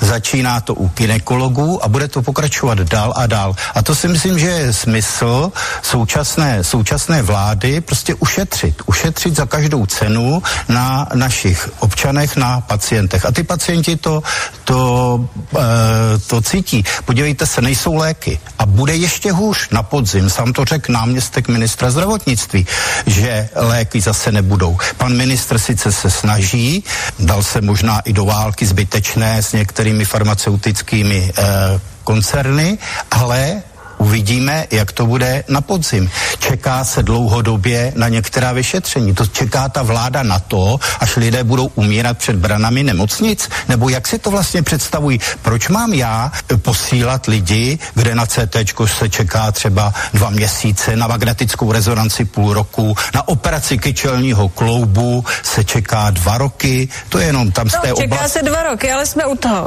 Pane, pane doktore, mluvíme o realitě, ne o teorii. Tahle debata není nová. Na tom se asi shodneme. Bylo to před 12 lety, dívala jsem se, kdy jsme poprvé slyšeli medicínský termín kulich. Teď jste mě k tomu přivedl. Kulich jako prominentní pacient, kterého si chytrá nemocnice hýčka. Ten pravděpodobně nečeká, kolik jste říkal, dva měsíce na magnetickou rezonanci? Půl roku. Půl roku na magnetickou rezonanci. Ale když Takový si nečeká. zaplatí pět tisíc, tak má třeba od toho samého lékaře, který je v nemocnici, ze- v soukromu, to má třeba za týden. Dobrá, a pak se tedy ptám, je to tedy ta péče všem v tu chvíli? Eh, Rozdělme to na dvě oblasti. Jedna oblast jsou peníze a druhá, eh, jestli někdo je ochoten někde připlatit a potom je to takzvaný sociální kapitál. Prostě někteří lidé mají známé. Eh, My lékaři máme sociální kapitál ve zdravotnictví tak jako já, tak pan senátor Drimmel jako zkušený lékař samozřejmě ví, který kolega je kvalitní lékař, ví, na koho se obrátit a samozřejmě sobě, svým rodinným příslušníkům dokážeme prostě domluvit péči, která bude opravdu kvalitní a péči, která bude rychlá. Mně to, je přijde ve vašich kruzích se- úplně normální, ale říká- víme, že to funguje i mimo tyto kruhy. sociální Ano. kapitál a není to o žádných úplacích, o ničem takovém, je to prostě o prostých znalostech, vědomostech a kolegialitě. E, Ty kuliši tím je asi míněno to, že prostě si někdo něco, něco připlácí, je tím míněna... Potřebuje na magnetickou eh, rezonanci. Šedá, šedá či ja- jaká ekonomika. A pro mě tady eh, takovým tím eh, odstrašujícím příkladem je skutečně stomatologie v současnosti, protože ve stomatologii jsme dospěli k tomu, že ten rozdíl mezi tím, co máme všichni garantováno zákonem a tím, co reálně dostaneme, je největší. Protože máme všichni nárok na bezplatné zubní ošetření na základě svého pojištění a reálně prostě neseženeme zubaře, který by byl ochotný pracovat na pojišťovnu. Zubaři nechtějí smlouvy s pojišťovnami. Souvisí to s tím, že úhrady eh, stomatologii jsou nedostatečné, ale jak tedy vysvětlit to, že stomatologové, stomatologická komora se z posledních šesti let čtyřikrát dohodla v dohodovacím řízení, že souhlasila s těmi nízkými úhradami, eh, že i na příští rok zase se dohodli s Všeobecnou zdravotní pojišťovnou, že se prostě nesnaží, aby ta jejich péče byla ze zdravotního pojištění lépe placená a aby tedy mohla být dostupná na základě veřejného zdravotního pojištění všem.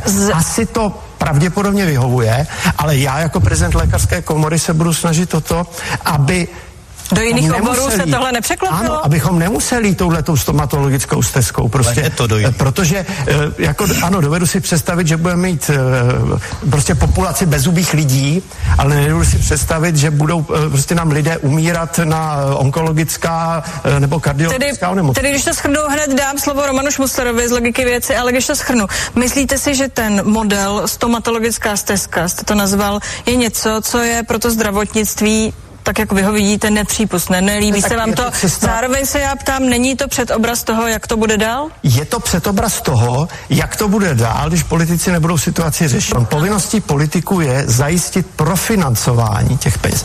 Tady je nějaká společenská objednávka, která je určena tím, co hradí veřejné zdravotní pojištění. A je povinností politiků zajistit, že tato společenská objednávka bude zaplacena. Nikdo po nás nemůže chtít, abychom to dotovali ze svého. A řada těch čekacích dob není způsobena tím, že by zdravotnictví nemělo kapacitu, ale tím, že prostě ty nadlimitní proti určitým regulacím výkony prostě pojišťovny nezaplatí. A nikdo nemůže po nás chtít, abychom to dělali zadarmo a pracovali zadarmo. A tou zubařskou stezkou, že budeme prostě vypovídat smlouvy s pojišťovnama a budeme lidi kasírovat za to, na co mají oni nárok na základě svého pojištění, to už se vydávat nechce. Teď má slovo, uh, pane docente, prosím. Jestli bychom, jestli bychom mohli úplně, já poslouchám úplný nesmysly a poprosím oba dva kolegy, aby se nevyjadřovali k věcem, o kterým vůbec nic nevědí. Ani jeden, jo. Co se týče eh, stomatologická stezka, já si nepamatuju, že bych já a moje rodina za poslední roky absolvovali jediný ošetření bez protekce nebo bez úplatku nebo bez toho, že bych zaplatil. Platím praktiky, platím vočaře, platím ostatní, takže tyhle ty populistický, nesmyslný řeči, že se platí jenom u stomatologa, buďte tak laskaví a nechte si je. Až přestaneme platit 150 tisíc v obálce za kolena a podobné věci, tak se otírejte o stomatologii, že je 2000 za výplň.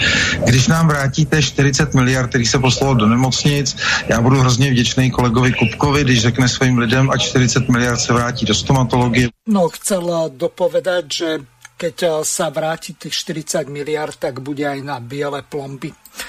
No, Ľubka, my sme pred reláciou presne o tejto téme hovorili a ty máš aj praktické skúsenosti, tak môžeš porozprávať našim poslucháčom, že kde sme sa to vlastne dostali. My už nežijeme ani v predmnichovskej prvej republike, my sme už, už pomaly v časoch Karla Marxa v druhej polovici 19. storočia to máme už tak úbohé zdravotníctvo, tak skorumpované a všetko tak šialene drahé, že tak ako povedala ten z tej lekárskej komory, že budeme pomaly chodiť tu bez zuby, lebo stomatologické služby a tie poplatky u tých zubárov budú tak šialene drahé, že si to obyčajný proletár nebude môcť dovodiť, ktorý žije z námezného platu. Nech sa páči. A bude ešte húž. No.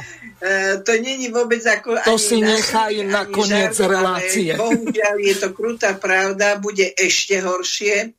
Uh, občania sa môžu pripraviť na to, že áno, budú chodiť bez zubov, uh, budú krývať s chromými klbmi a kolenami, E, e, lebo to, čo sa deje v zdravotníctve, to smeruje presne k tomu, ako to teraz funguje v nie, teraz už dávno v Amerike.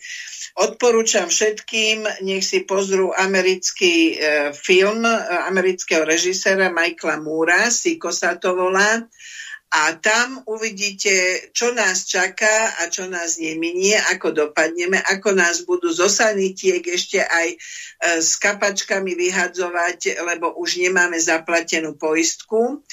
A e, ja som bola v Amerike, tak viem, e, koľko sa tam platilo. Dokonca som bola v rodine, kde mali celkom slušnú ako poistku a aj tak za cisársky rez si musela doplatiť ešte nejakých 2000 dolárov a to už je 20 rokov alebo aj viacej dozadu, vyše 20 rokov. Mm-hmm. Takže ani tá poistka nič, nič nerieši, dokonca takých e, prvého, prvého e, Batmana, myslím, že e, neviem teraz, jak sa volá ten známy herec, ktorý ne, nešťastne proste spadol z konia a vlastne zomrel v chudobe, lebo celý jeho majetok zožrali nemocnice. Kompletne celý jeho majetok zožrali nemocnice.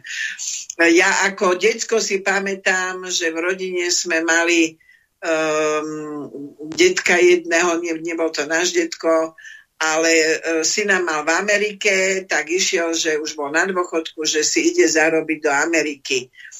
A zrazu po, ja neviem, mesiaci alebo koľko sa vrátil a že čo sa stalo, prečo sa vrátil. Lebo ochorel a syn mu proste povedal, že ty, keď tu ostaneš, ja ťa nemôžem tu nadať liečiť, lebo by si ma zničil a tam v Československu máš zadarmo zdravotníctvo, tak sa choď liečiť domov. A to, vtedy sme sa tak všetci akože čuduje, že čo to je, ako je to možné. Ja sama som zažila zdravotníctvo v Amerike, keď s malým bábetkom štvormesačným sme potrebovali, lebo malo v podstate viac menej anafylaktický šok, ale našťastie prežilo sme, e, jedine, čo máte nárok na pohotovosť, to vám aj bez poistky proste vás zoberú ale tiež kým akože nás vypočúvali, že prečo nemáme poistku, prečo nemáme to, prečo nemáme to.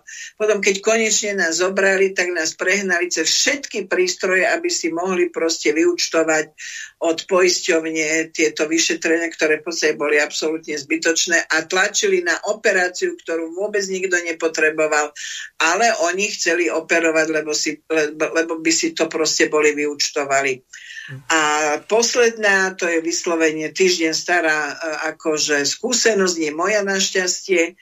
Jedna známa e, onkologický pacient si povedala, že dobre, že nechce socialistické zdravotníctvo, že si ide zaplatiť, teda to kapitalistické zdravotníctvo, tak išla na Bory Mall, tam si zaplatila 1600 eur, neviem, čo jej robili, ale v podstate na štvrtý deň ju vyhodili z nemocnice ešte v polonarkóze a, e, a v podstate bola ako doteraz je v šoku, že čo to s ňou spravili. Takže to je skúsenosť teraz, takže všetci, kto chcete, choďte na Borimol a dajte sa tam ošetriť na Borimol. Ľudka Uh, nebude kričať, veľmi blízkej akože skúsenosti, Mhm. uh, lebo poznám osobne veľa lekárov, viem, o čom hovorím, uh, takže bude to ešte horšie. Naše zdravotníctvo za socializmu sa bolo vzorom pre naše zdravotníctvo britský systém zdravotnícky, lebo bol naozaj socialistický, čo dneska nikto si ne, ako nemajú vôbec predstavu, že Británia naozaj v tom čase mala veľmi socialistické, eh, demokratické zriadenie, hoci bolo, bola, alebo je kráľovstvom, ale e, teraz im nanutili e, americký systém, e, svojho sa zriekli a takto presne ako si povedal, budú tam ľudia umierať, keď dožijú do operácie o dva roky, keď im dajú termín, tak dožijú, keď nedožijú, nedožijú smola tie, jak sa hovorí. A toto, toto ide k nám. Toto ide k nám, takže e, všetkým mojim priateľom vždy hovorím, čo môžete, ešte si rýchlo dajte odoperovať a vyliečte si to, lebo za chvíľu vás ako nikde nezoberú, nekopne do vás ani pes a presne budeme chodiť buď bez zuby, alebo ja si ešte pamätám, v tých začiatkoch socializmu ešte chodili ľudia so železnými zubami tí, čo akože nemali na nejakého normálneho akože zubára. A ja som sa doteraz nepochopila som, prečo majú zubári výnimku, ako to, že zubárom musíme platiť a ostatným platiť nemusíme. To, tomu proste nerozumiem. Ako je toto možné? No, Ľubka, odpoveď je úplne jednoduchá. E, Keď prídeš e, do ambulancie stomatologickej, tak si prečítaj, že s ktorými poisťovňami z tých troch nemajú uzavreté zmluvy. Oni robia väčšinou cash za hotové. A v tomto je celý ten problém. Veď e, to je, e, keď som v úvode pred tou ukážkou povedal, že toto, čo je v Čechách, je na Slovensku ako cez kopírak. To isté. A ešte tá nevážranosť tých a, lekárov, ktorí si neviem o tisíc alebo o koľko eur navyšovali tie platy a ten poloidiot a, Heger a idiot Matovič im to dali ako premiér a minister financí, to sa zbláznili. Veď a, teraz a, už oni stanovili, že keď ich je takýto mizerný plat nejakých 3,5-4 tisíc eur, tak tie úplatky rádovo narastú. Nechcem povedať, že geometrickým radom. Veď tí ľudia už ani na tie úplatky nebudú mať, pretože ako bola, kedy um, zničili, tuším, že tú vrchnú sestru, ktorá si uh, zobrala, tuším, že nejakú zeleninu, nejakú bombonieru a fľašu, tak dostala, neviem, 5 rokov. Teraz nejaký gangster tak dostane 3 roky podmienky, praskač nejaký, ktorý udával na 4 roky podmienku. Veď to je úplne zvrátené. Alebo nejaký kopne tam policajtku do kolena, opity, tak dostane 7 či 8 rokov nepodmienečne a tuto na druhej strane niekto zavraždí, doslova zavraždí vo opitosti 5 študentov a dostane 15 rokov a po 7 ho pustia za dobre správanie. A tie životy tých ľudí a toto všetko a to utrpenie tých rodičov a príbuzných, to je kde? Ten človek by mal byť obesený aj keď nemáme trest smrti. Ja kvôli uh, takýmto ožranom, ktorí jazdia ako na formule po meste, nemám absolútne žiadne zľutovanie. Lipšic deto, takisto 3 roky podmienka a vo výkone trestu, tak on robí špecializovaného prokurátora, šéfa špecializovanej prokuratúry. To sme kde vlastne spadli. Nech sa páči, Juraje, vy sa zapojte. Nož, vaše rozčulenie je na mieste, ale trochu s ním meškáme. ja si spomínam na reformu Petra Zajaca a myslím, že 20 korunové poplatky v ambulanciách. To všetko, čo hovoríte a čo tu je pred nami, tak e, je tolerované v tejto spoločnosti dlhodobo. Ak sa tu naháňajú gangy, tak e, ja byť generálny prokurátor, tak po, po tom, čo úradujúci premiér vyhlásil, že problémy e, v zdravotnom systéme budeme riešiť tým, že sa zavedú e, poplatky na pohotovostiach detských, tak by som požiadal svojho podriadeného, aby si zorganizoval policajnú skupinu a ten gang podvodníkov a zločincov, ktorí porušujú ústavu, aby ich hneď do, odviedol do vyšetrovacej väzby. My máme v ústave napísané, že každý má nárok na bezplatnú zdravotnú starostlivosť, každý, kto si hradí zdravotné poistenie a za deti, iste viete, to hradí štát, má nárok na e, te, teda bezplatnú, potrebnú bezplatnú zdravotnú starostlivosť. Áno, článok 40 ústavy Slovenskej republiky, ktorý sa nerešpektuje tak ako v Českej republike. Takisto oni e, môžu prijať v parlamente aj zákony, keď e, tu Polícia toto nerieši, nemáme úrad na dohľad nad zdravotnou starostlivosťou taký, ktorý by mohol e, cálovať miliónové pokuty alebo odoberať licencie alebo priamo no, ale požiadať o trestné stíhanie. Áno.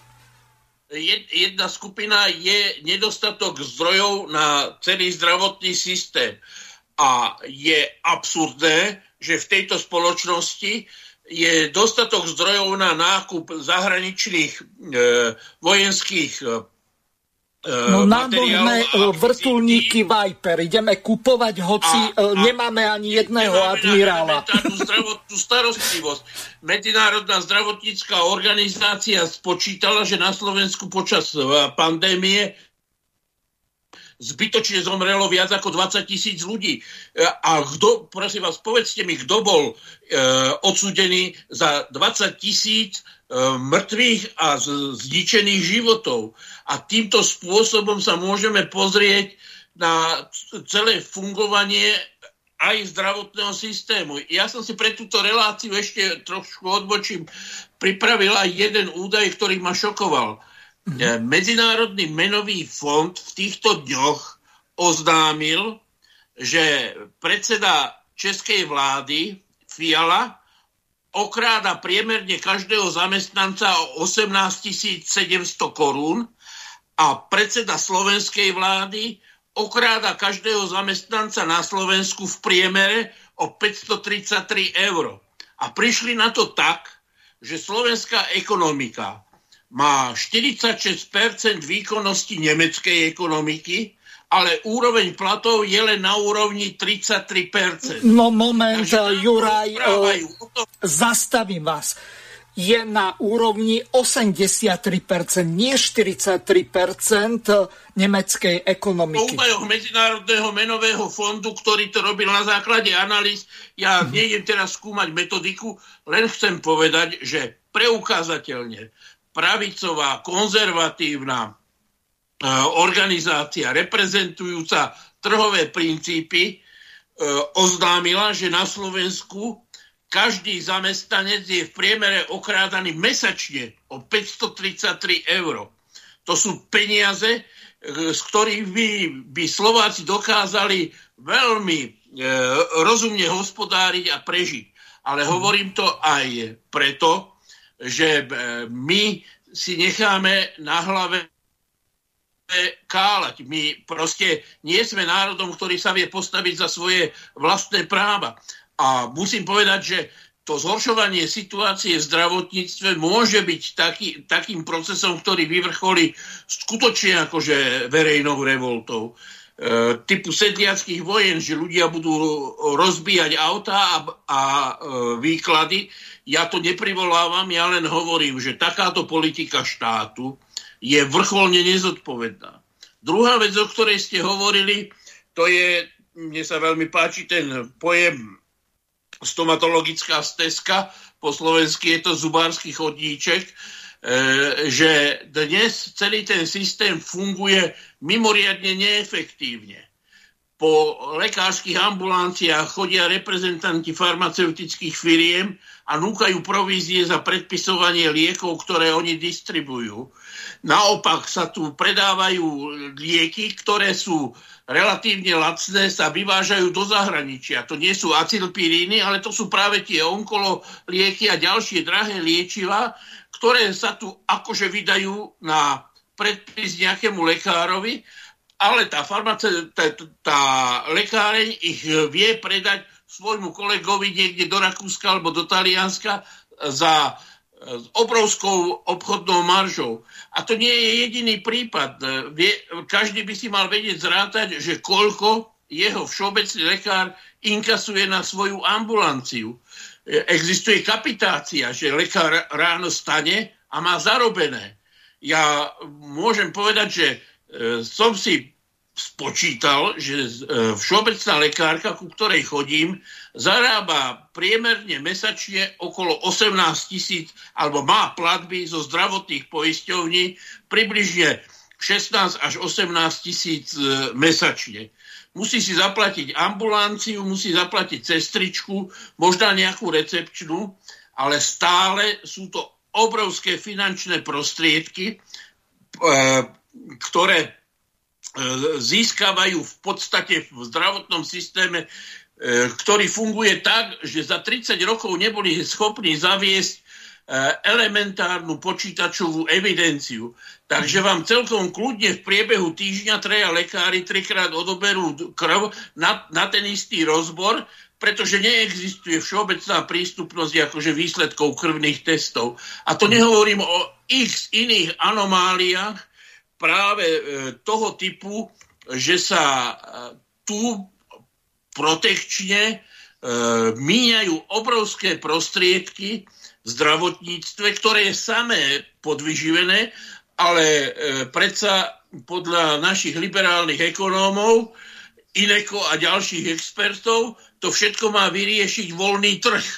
Tu je zakázaná regulácia, tu aj keď máme úrad pre dohľad nad zdravotnou starostlivosťou, tak sa považuje za absurdné, aby niekto išiel kontrolovať, ako to vlastne s tou zdravotnou starostlivosťou je. Koniec koncov si pamätáme ešte, aké posudky a rozsudky vydávala e, priaznená osoba e, na, v tomto ústave okolo e, covidových inekcií, akým spôsobom E, v podstate e, korupčne e, riešili problém covidovej pandémie a jeden z veľkých škandálov v Európskej únii je i v tom, že manžel súčasnej predsedkyne Európskej komisie, pani von Leyenovej, je štatutárom Pfizeru pre Európsku úniu a jeho provízie z predaja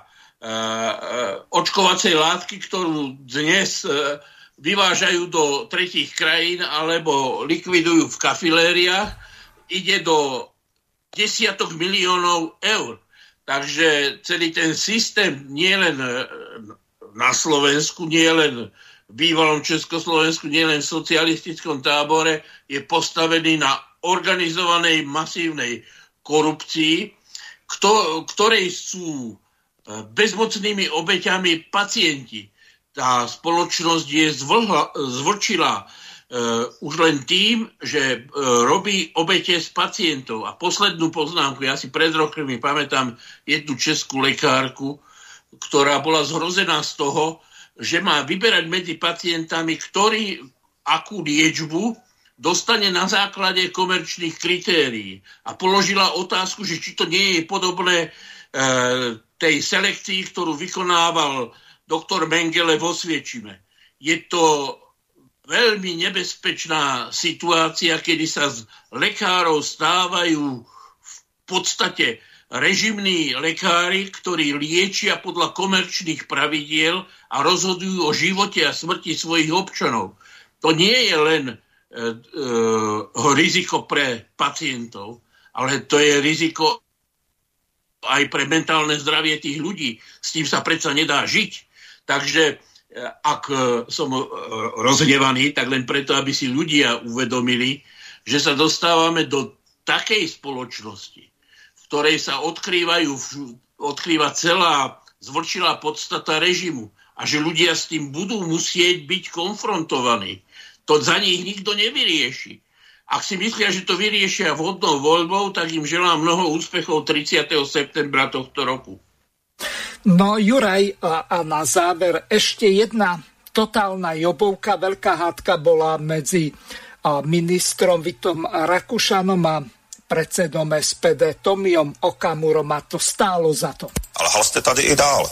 On ten paragraf 8a nic totiž neříká o tom, že se nesmí zveřejňovat národnost. Za prvé, e, píše o tom, že e, e, paragraf 8a trestního zákonník upravuje, co smí, jaké informace smí poskytovat orgány činné v trestním řízení. To politici nejsou, nejsou to ani novináři. To, to zná v okamžiku, že i média zveřejnili, že jsou to Ukrajinci, tak podle toho, co tady říká pan ministr, by asi měli být trestně stíhaní, že porušují zákon. Není to pravda. Vy jako politik tu národnost říct můžete. A navíc v zákoně o policii je jasně definováno, co to je definice totožnosti. A národnost mezi těmi údaji není. Je to komplex údajů, je tam státní příslušnost, rodné číslo, uh, bydliště a tak dále. Takže vy jste tu národnost toho Ukrajince uvést mohl, vy jste jenom uvést nechtěl, protože jste to prostě nechtěl a jste na straně toho, uh, toho útočníka. A úplně fatální je, já jsem ji uvedl hned a stal jsem se terčem útoku, měl jsem pravdu. A to, že já hájím oběť, že hájím slušné české občany proti, té, proti nárůstu ukrajinské kriminality, což té statistice se tady doufám dostaneme, že já kriminalita Ukrajinců narůstá. Ale chtěl jsem říct, vaše fatální úplně, to, proto jsem napsal, že jste lidská hierná zrůda, stojím za tím. Vy jste napsal po tom odporném znásilnění, kdy tu dívku v Plzni ještě ten kriminální prostě hodil do toho pytle, že, cituju vás, pane ministře, doufám, že jeho oběť bude nakonec v pořádku. Oběť v pořádku? Po brutálním znásilnění a pokusu o vraždu, vy jste úplně mimo mimo. Jak může být v pořádku? Ta oběť nebude nikdy v pořádku, pane ministře. Vy jste úplně mimo realitu. A, a vy jste ještě chránil prostě národnost té oběti. Měl jste říct úplně na rovinu, kdo to byl, aby občané si udělali obrázek. A ještě napíšete takhle hnusnou větu. Doufám, že oběť bude v pořádku. Vy jste úplně mimo. Ta nebude nikdy v poriadku. Ľubka, do konca relácie dve minúty, takže nech sa páči, môžeš toto komentovať, lebo to, že nám tu nefunguje zdravotníctvo, tak to dajú ukrajinské mafie a kriminálnici zrejme veľmi rýchlo do poriadku, tak ako kedysi za čias Pavla Ruska, keď ho chránila ukrajinská mafia. Nech sa páči. Musím súhlasiť eh, s pánom Okamorom presne ako toto, to, človek, ako sa rozum zastavuje nad týmito politikmi, čo si už dovolujú. A ľudia to proste ako mlčky proste ako keby žerú a vôbec im to nevadí, vôbec sa nikto nepozastavuje nad tým, a, a len sa vrátim to, čo si povedal, že ukrajinská mafia, áno, aby ste vedeli, neviem, či o tom viete, že zubné ambulancie skupujú Ukrajinci, takže budeme chodiť k Ukrajincom na, na zuby, neviem, či nám budú železné robiť, alebo aké nám budú robiť. A takže to sú tí chudobní Ukrajinci, ktorí sem prišli, ktorí ušli pred vojnou, skupujú uh, tieto zubné ambulancie, skupujú kvetinárstva a kade čo nebudem už uh, ako sa k tomu vyjadrovať, ale chcem len na záver povedať všetkým uh, to, čo hovoril ten pán predo mnou, že bude ešte horšie, bude, lebo dnes, e, ja si dovolím tvrdiť, nemám štatistiky, ale som presvedčená o tom, na celom Slovensku zdravotníctvo držia nad vodou dôchodcovia, lekári a sestry dôchodcovia a to nie sú takí, že dôchodcovia, že včera išli na dôchodok, to už sú aj 10-roční dôchodcovia. Keď sa títo dôchodcovia proste zdvihnú a odídu, alebo nebodaj umrú, alebo nebodaj sa rozhodnú, že už stačilo, že už musia ísť na dôchodok si oddychnúť, tak skolabuje celé slovenské zdravotníctvo. A to hovorím s celou a plnou vážnosťou a zodpovednosťou lebo mladých v nemocniciach v podstate neuvidíte, tí idú von, tí idú, ja neviem, do Čech chodia, e, do Británie, tam e, neviem, nikto nevie, čo robia. A e, ešte zo socializmu viem, že napríklad aj lekári, keď emigrovali povedzme do Ameriky, tak nikdy tam nerobili lekárov, lebo ich nepustili robiť lekárov. Mohli byť v laboratóriách a v nejakých týchto výskumoch, ale nie k pacientovi. Nikdy nepustili k pacientovi týchto emigrantov. Takže uh, slovenský národ zobudca, lebo bude ešte horšie a čo môžete, to si ešte dajte urobiť.